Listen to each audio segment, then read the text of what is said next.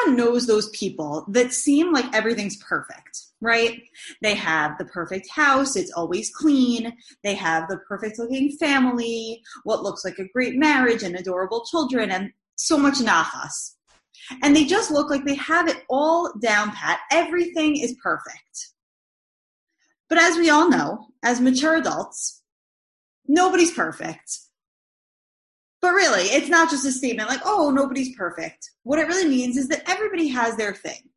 That even though that family may look perfect, there's the child that Chassidom is struggling, or maybe their marriage isn't as happy as it appears, or maybe they're not happy as as happy as they look, or maybe it's smaller things like maybe they're having trouble at work, or maybe they have car trouble. Everyone has something that is imperfect, something that's difficult for them, something that's not exactly what it looks like on the surface. And Moshe Rabbeinu was one of those people. Moshe Rabbeinu's life looks fantastic to us from the outside. He was the leader of Am Yisrael. In Moshe, there was no one like Moshe. He was amazing. He was able to speak to Hashem face to face. Nobody was able to have such a close connection with HaKadosh Baruch Hu like Moshe Rabbeinu. He was able to go up and receive the Torah. He learned Torah directly from Hashem. Moshe had everything that we can imagine as a firm person, as being a, ideal in our lives. But yet, Moshe Rabbeinu, like any other person, also had those things that were difficult for him. And I would like to say that he has a few very difficult things in his life. One that we are not going to touch on is his relationship with his wife. It is very unclear what his relationship with Sipporah was, whether they were together at all from the time that he married her and then when he returned to Egypt. It's unclear whether his family returned back for the entire time that he was in Egypt, whether they were there for part of the time, when they left, when they came back, but that we're not going to touch on today. But the first point that I want to discuss that was a difficult point in Moshe's life was the fact that Moshe's children did not follow in his ways. How do we know that? There is a midrash in Bamidbar Rabbah. And the midrash in Bamidbar Rabbah is telling us about when Hashem told Moshe to appoint Yehoshua ben Nun to be the leader after him. If you look eight di- lines down in the midrash, it starts in the middle of the line. Amar lo HaKadosh Baruch Hu. Yehoshua ben Nun. Take for yourself Yehoshua ben Nun. Vasa Moshe b'tov ayin, and Moshe did what Hashem had said. He did what was right. Shneemar tov ayin hu yivorach. Mashal melech shamar leben bito tain leplui sa'ashal chitim.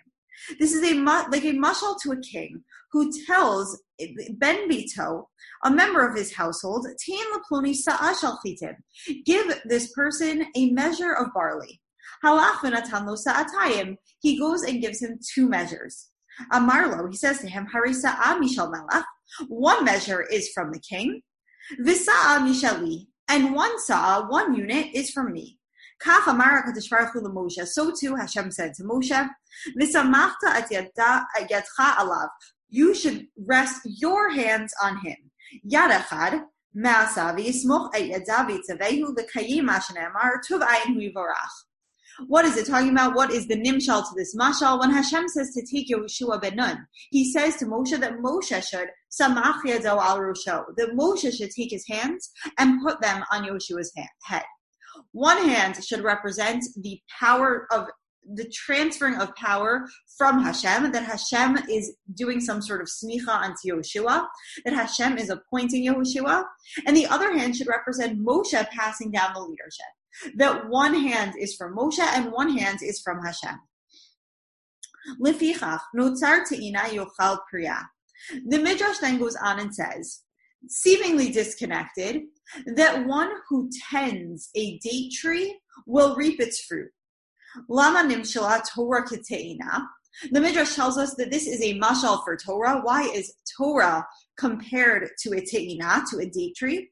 Shabrov ha'ilanot, that most of the trees, hazayit, vehagefen, vehatmara, milkatin ka'echad, all of the other trees get collected at once. There is one season in which they fruit and in which they bloom and they are collected then. The milketet me'at me'at. But the te'ina, the date tree, blooms slowly, slowly, and you are constantly able to collect from it. It's not like there's one harvest season. You are able to harvest over a longer period of time. So too with Torah, that today you can learn a little, and tomorrow you can learn a little, and the next day you can learn a little. And it says, but they did not learn this year, and they did not learn last year, and they did not learn next year. What is this midrash talking about? If you fill in here in the midrash, there was a conversation that happened. Hashem told Moshe to appoint Yehoshua ben Nun to be the next leader of Am Yisrael after Moshe was going to no longer be with the nation. And Moshe said to Hashem, he said, come on Hashem, we just had the story of Benot Salafchad. If even these women, these Benot Salafchad that have no father, they're able to inherit land, you are going to tell me that my children aren't going to be able to inherit my role? He says, these girls that don't have a father, they're even able to inherit something. But my children can't inherit. Can't my children follow after me? And Hashem answers him and says, Lo lomedet b'shana, v'lo b'shnatayim. Your children didn't learn Torah, Moshe. Your children did not follow after you. Yoshua ben Nun, it's almost as if he is your child. He is your student, but he has also learned Torah. He has learned Torah day and night. Yoshua ben Nun was constantly learning. And therefore, although your children, your biological children, cannot take over after you, Yoshua ben Nun, who is your student, and therefore, like your child, Yoshua ben Nun is going to take over for you. And Moshe resigned himself there to the fact that his children did not follow in his ways. How do we know further that Moshe's children did not follow in his ways? If we look at the end of Parak Shoftim, of, of Sefer Shoftim, in Parak Yirchai. Now, the end of Sefer Shoftim is truly a sad period in Jewish history. If you look at the end of, of Sefer Shoftim, it is a complete deterioration of society. There's a breakdown in the basic constructs upon which a moral and ethical society is built. Where do we see that? We see that in the story of Pesal Micha, in the story of Pilagesh Begiva. There is immorality. There is just a complete disintegration of society. So we see in the end of Shoftim, et ha-pesal. Bnei Dan set up the pesel, the idol that they are going to worship. The Yehonatan ben Gershom ben Menashe, who ubanav hayu hakohanim, and who was going to be their kohen in this to this pesel, to this idol. It was going to be Yehonatan ben Gershom ben Menashe, and him and his sons are going to be the kohanim. However, there is something strange, and whenever there's an abnormality in the way the text is, not just the way the text is phrased, but in the way the text itself is written, that calls our attention to focus on why they changed the style of the text in that area. Rashi comments here. If you look at the word Menashe, the nun is smaller than the rest of the letters, and the nun is raised above the other letters. So Rashi comments here, Ben Menashe. Because of the kavod of Moshe, the letter nun was added in order to change the name. The Niftav Tzuyan, it was written raised, Lomar Shalohaya Menashe Ela Moshe. So the text was doing something tricky here. Who was Yehonatan ben Gershom ben Menashe? It was really Yehonatan ben Gershom ben Moshe. Gershom was the son of Moshe, and Yehonatan was his son. Therefore, Yehonatan was the grandson of Moshe Rabbeinu. However, in order to respect the kavod of Moshe, the text adds in a nun, as if to say this is Ben Menashe, to not make it so clearly obvious that this was the grandson of Moshe. However, in order to maintain its honesty and the integrity of the text, the, the nun is raised in order to show us that this was something added in order to protect Moshe. But in order for us to really know who this person is, his real lineage, the nun is raised to show us that it doesn't really belong there. So there's kind of this balance between we want to respect Moshe's kavod while recognizing that we need to truly attribute this person to who they are. That it is important for us to know the lineage, but at the same time, we want to respect and protect Moshe Rabbeinu. So this is pretty bad. That not only did Moshe Rabbeinu's children not follow in his ways, but his own grandson was the one involved in serving Pesel Micha. He was the Kohen in this terrible event that occurred to Am Yisrael.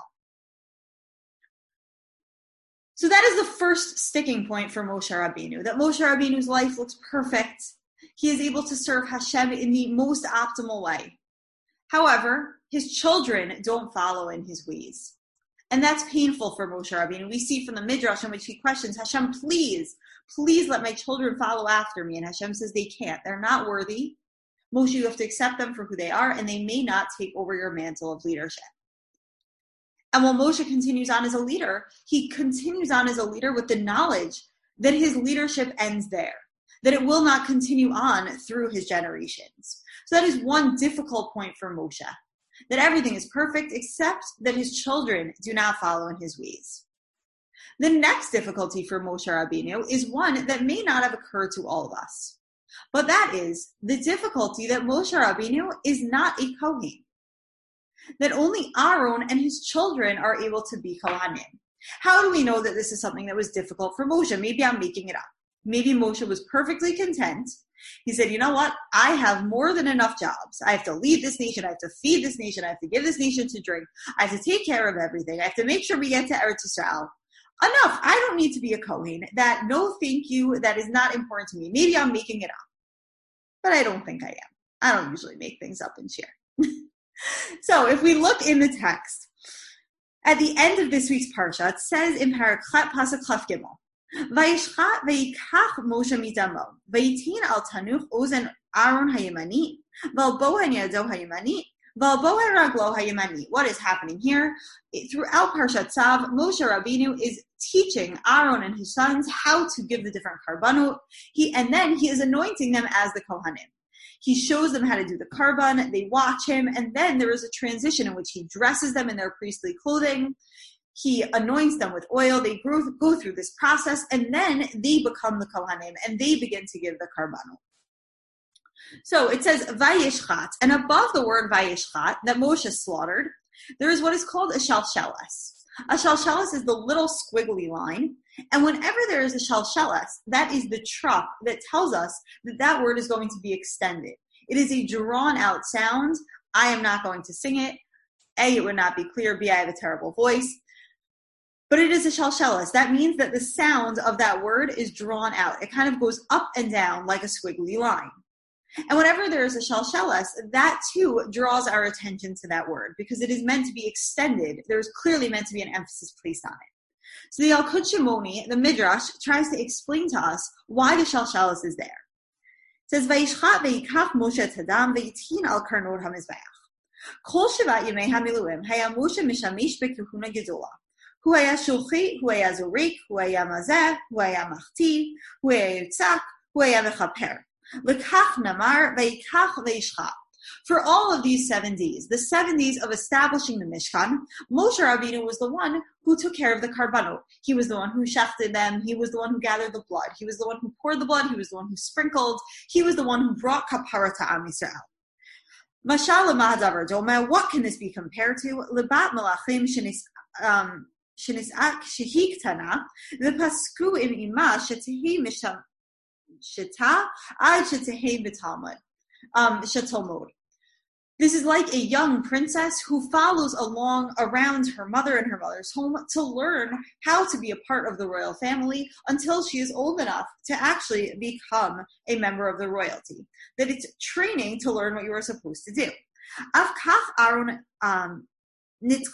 Lo Hayalo So, so too with Aaron. When Aaron began, he was none else, none other than a Levi. Shenemar Haya Aaron Achicha Halevi.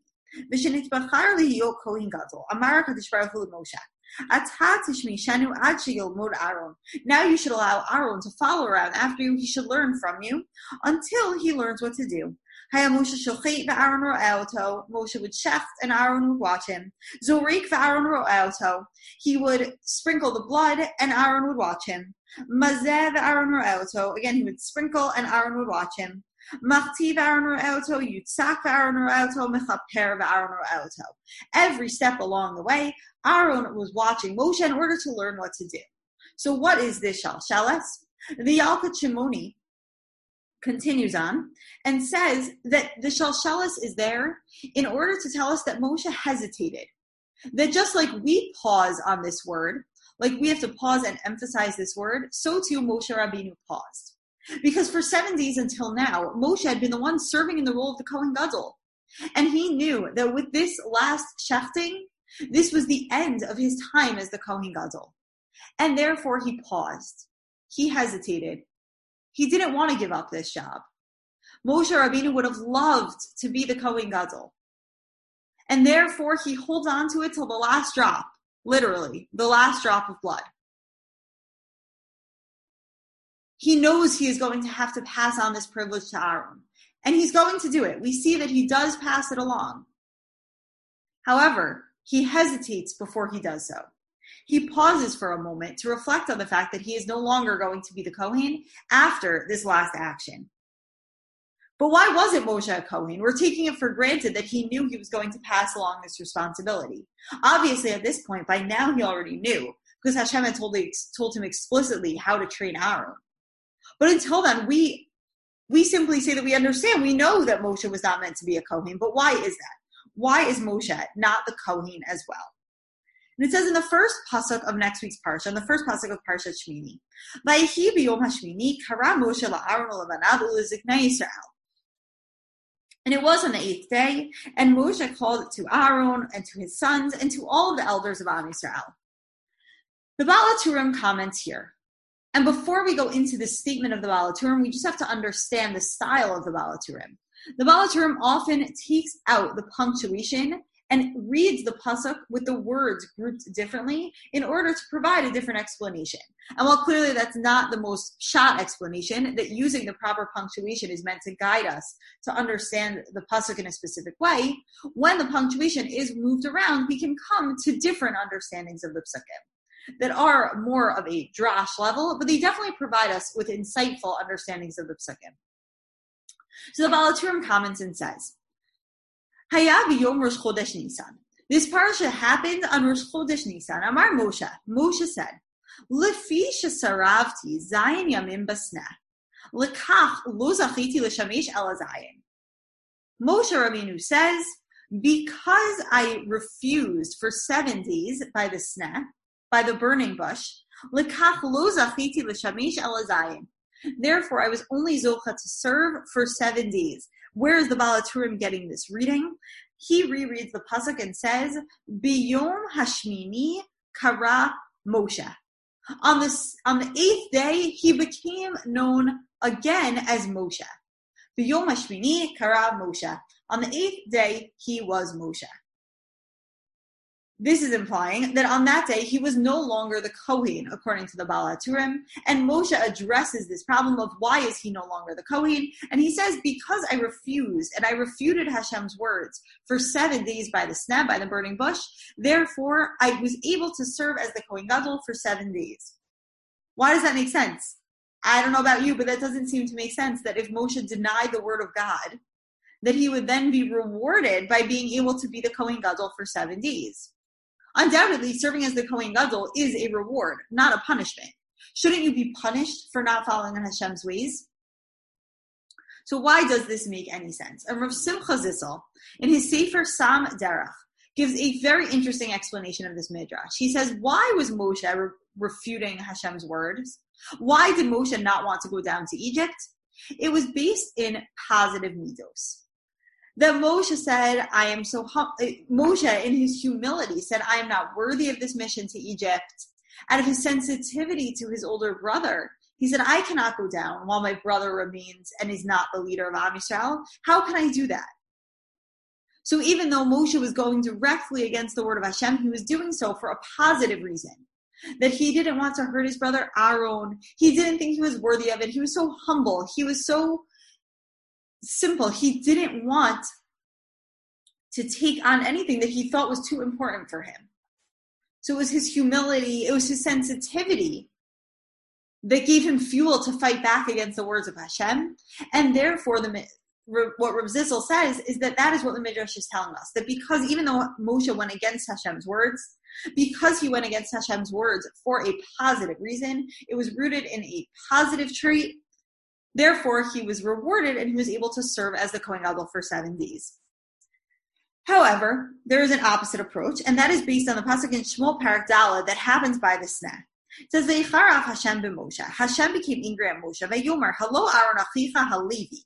Yadati ki daber yidaber hu v'gam hinehu yotzei lekratich v'ra'ah v'samach b'libo. It says in this pasuk in pasuk Yadalid then Hashem became angry at Moshe, and he said, "Hello, Aaron Achicha Halevi." Isn't your brother Aaron? Doesn't he already know that I spoke to you? V'gam um, and he is coming out to greet you, and he will greet you v'samach belibo, and he will be happy in his heart. The Gemara in Zvachim asks the question here: Why specifically do we emphasize that Aaron achicha halevi? And the Gemara tells us, Kitania, Kitanya, Hashem Moshe. It says in this pasuk that Hashem became angry with Moshe. Rabbi Yeshua ben Karcha Omer, Rabbi Yeshua ben Karcha states, Kol Charon Avsha Torah. Anytime it says that Hashem is angry in the Torah, Nemar Borushem, it gives us a reason as well. Vizelo Nemar Borushem. But our, in our pasuk here, we are not provided with a punishment that con, that comes based on Hashem being angry here. Rabbi Shimon Bar Yochai Omer, but Rabbi Shimon Bar Yochai states, Avzen Omar Boroshem. He says, no, no, here it also says a punishment that, that was incurred through this anger of Hashem. Hello, Aaron Achicha Halevi. What he says is the key word is Halevi. The low, the hello Kohen who? Hachika Amar, Ani Amarti Ata Kohen Levi. Achshav Hu Kohen, that Halevi. Shouldn't it say Aaron Achicha HaKohen? No, but it says here Aaron Achicha Halevi. This is drawing attention to the fact that it says Levi here specifically. That Hashem says to Moshe Rabbeinu, originally Aaron was meant to be the Levi and you were going to be the Kohen. But because you fought back, because you refused to do my will, it is going to be reversed. That you are now going to stay as a Levi, and Aaron and his family are going to become the Kohanim.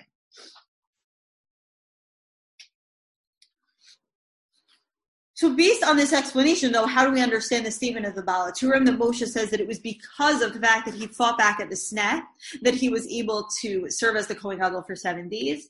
And for this, we have to take a combination of the two answers. That yes, although he was punished, he was meant to be the Kohen Gadol for eternity, but he was punished and only able to do it for seven days. He was able to do it for even those seven days only because his complaints and his arguments back against Hashem were based in positive mitos. So he was meant to be the Kohen forever and he lost that privilege. But he was able to maintain that privilege for seven days. Um,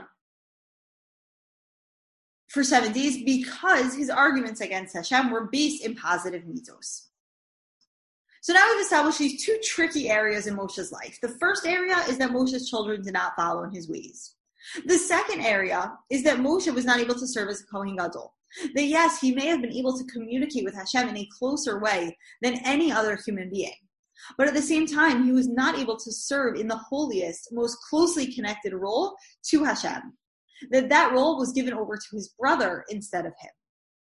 So as I was reading through Parshat Tzav, I was struck by the fact that this parsha and the events that happen in this parsha must have been so difficult for Moshe Rabbeinu. That if there was a way to take the two things that were most painful to Moshe Rabbeinu and rub it in his face, that's what happens in Parshat Tzav. Throughout the Parsha, Moshe has to show Aaron and his sons what to do. He has to lead them and educate them. And then after that, he has to dress them. He has to anoint them with oil. He has to be the one to make them into the Kohanim.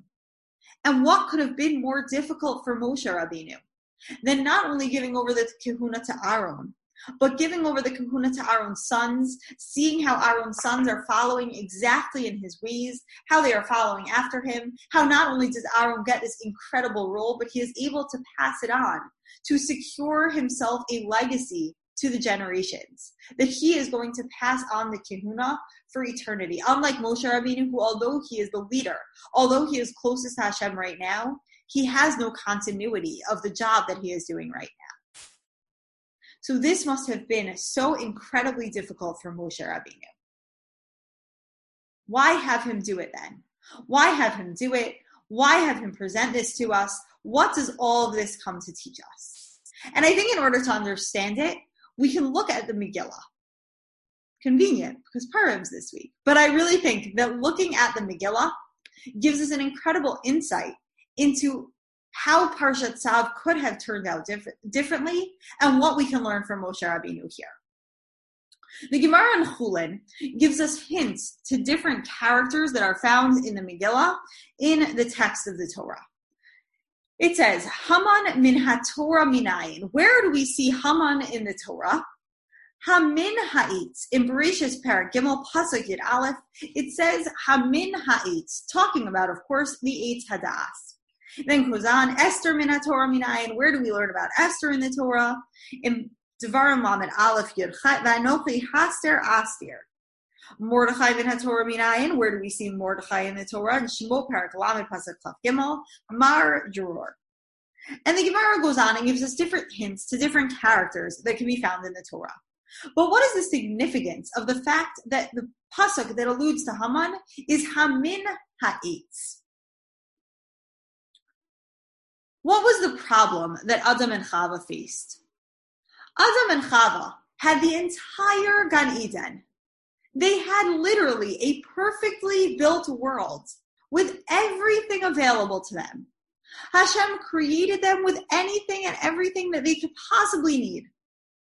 But Hashem says to them, there's one tree, one tree, you can have anything else in the entire Gan. But that one tree, don't touch that one. That you can't have. And the Nachash comes and picks up on that one soft spot says, You think you have everything, and he points out to them, You don't have everything. You think your life is perfect, it's not perfect. There's one thing that you can't have. And he turns their focus. The snake manages to turn their attention from everything they do have to the one thing that they don't have.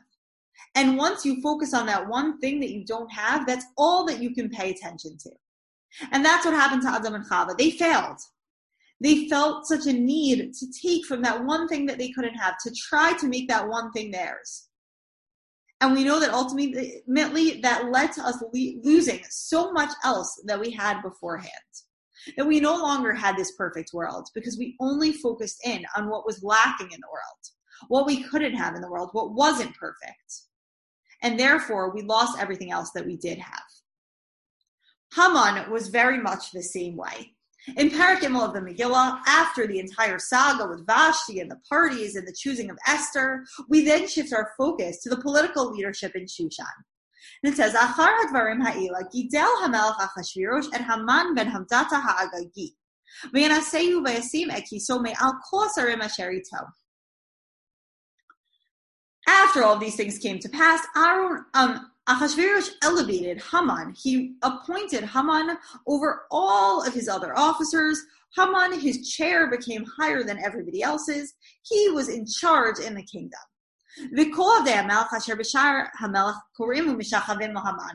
And all I, I have the desire to like cheer out Haman, Haman's name. Um, all of the officers of the king, all the servants of the king used to bow down to Haman. He claimed sivalo because this was the commandment from Haman. Um, and the king had commanded this. Um Mordechai lo yechra v'lo But Moshe, but Mordechai did not bow and did not prostrate himself. The Megillah then continues on. Elav yom Every day, Mordechai used to be told again and again, but he didn't listen to them. And they came to Haman, they said, You have to see this. Hamidu divrei Mordechai ki lahem asher hu Yehudi. They told Haman that this Mordechai was a Yehudi. Vayar Haman ki ein Mordechai koraya umishachavelo. V'yamalei Haman chama. Chima. And um, Mordechai did not bow down to Haman, and Haman's attention was called to this. And when he saw that Mordechai didn't bow down to him, he was filled with chima. He was filled with anger. ויבז בעיניו לשלוח יד במרדכי לבדו. כי הגידו לו את עם מרדכי ויבקש המן להשמיד את כל היהודים אשר בכל מלכות אחשוורוש עם מרדכי. Haman was so angry. He wanted to destroy not only Mordecai, but Mordecai's entire nation. And he found out that Mordecai was a Jew, and therefore he set out on a mission to destroy the entire Jewish people.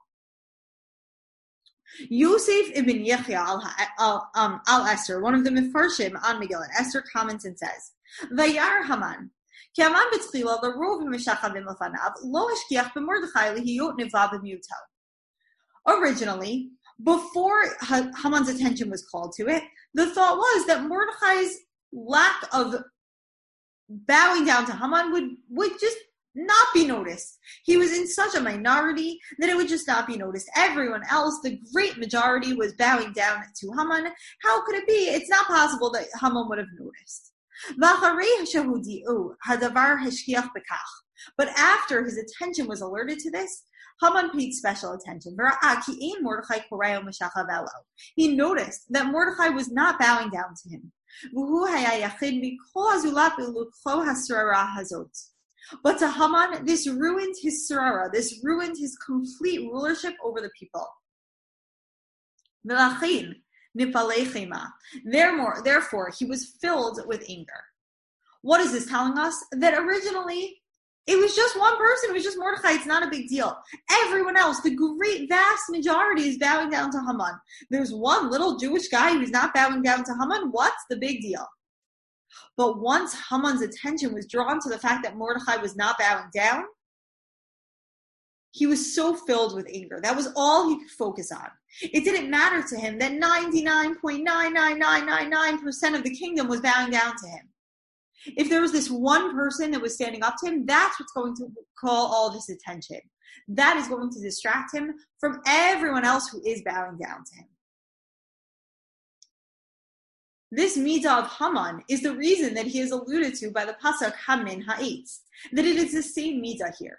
It is the midah of focusing on, on the one thing that you don't have. It's looking past all of the good in life and focusing only on the negative. There is a famous story with Rav Kook, and I am definitely going to butcher the story. But someone came to Rav Kook's office, and Rav Kook put a black dot on the white wall. And Rav Kook said, What do you see on this wall? And the man said, I see a black dot. And Rav Kook said, Is that how you look at life? That there is an entire white wall, and all you see is the one tiny black dot? It can't be. This is a white wall, not a black dot.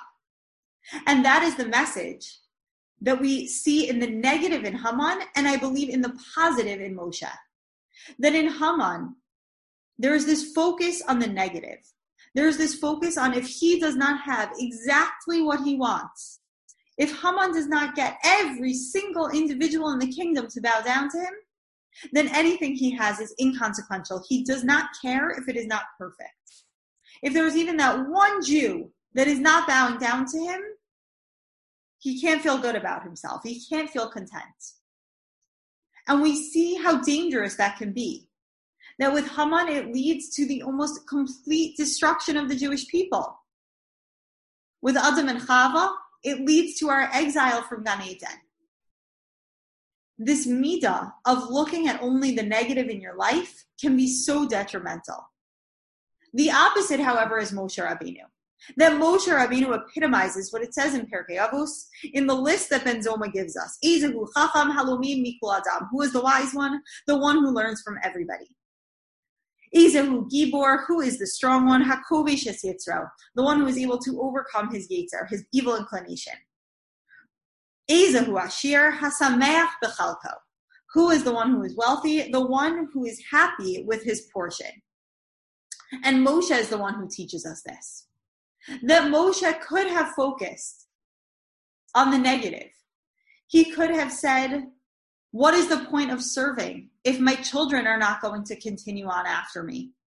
What is the point in being so close to Hashem if I can't serve as a Kohen, if I can't serve in that formal role of connection to Hashem? What's the point? What's the purpose? However, Moshe overcomes it. Moshe goes on, and the, the parshiot that come, this parsha, and all the parshiot that follow specifically tell us that Moshe listened to what Hashem said, and Moshe listened to what Hashem said, and Moshe did exactly by the word of Hashem. He listens, he moves on, he focuses on the good, he gets past it. He is able to look at the bigger picture and say, these might be sticking points. But 99.999% is perfect. Everything else is great. I am sameach b'chalki. I am happy in my portion. But you're going to say to me, do we, do we really expect Moshe Rabbeinu to act like Haman? Do we really expect Moshe Rabbeinu to fail at this? To say, oh, you know what? The one thing I don't have is not being a Kohen. So I'm going to put my foot down and I will not listen to Hashem. After everything Hashem told me to do, I'm not going to do it. I'm not going to dress my nephews in their Kohen garb. I'm not going to appoint them as Kohanim. It's too painful for me. No, we don't expect that. But what we also don't expect necessarily is for the Torah to tell us about the hesitation. And since the Torah tells us about the hesitation, it draws our attention to the lesson we can learn here. That Moshe is a primary example of someone who is sameach bechalko. He focuses on what he does have. But it's not without the struggle. He does pause in Parshat Tzav before he passes on the mantle of leadership to Yehoshua later on in the Torah. Before he passes on the kahuna here in this week's Parsha to Aaron, he does pause. It's not that he doesn't know that he has these negatives in his life. He knows they exist. He hesitates, he pauses. But we learn from Moshe that he's able to move on. That it's not that he's ignorant to these things in his life, it's not that they don't exist. They exist, they're there, he's aware of them. But he is able to look past them. He is able to be sameach bechalko, to be happy with what he has. Things are hard, things are difficult. But what's important in the end is to focus on what we do have, to continue on with what we are meant to do in life, to look at the broader picture and not focus in on those smaller things, those thorns that are always there, those challenges that come up along the way. So Mirz Hashem, as we go into this holiday of Purim, that then leads into Shabbos Parshat Tzav, may we be able to recognize the evil of Haman and how Haman was someone who was only able to focus on the negative and not learn from Haman. Rather, may we be able to look at Moshe as an example, as a role model of how to overcome this midah of Haman, how to not look at the negatives in our lives and allow them to drag us down, but to focus on the positives and to truly be sameach bechalkinu, to be happy with our lot.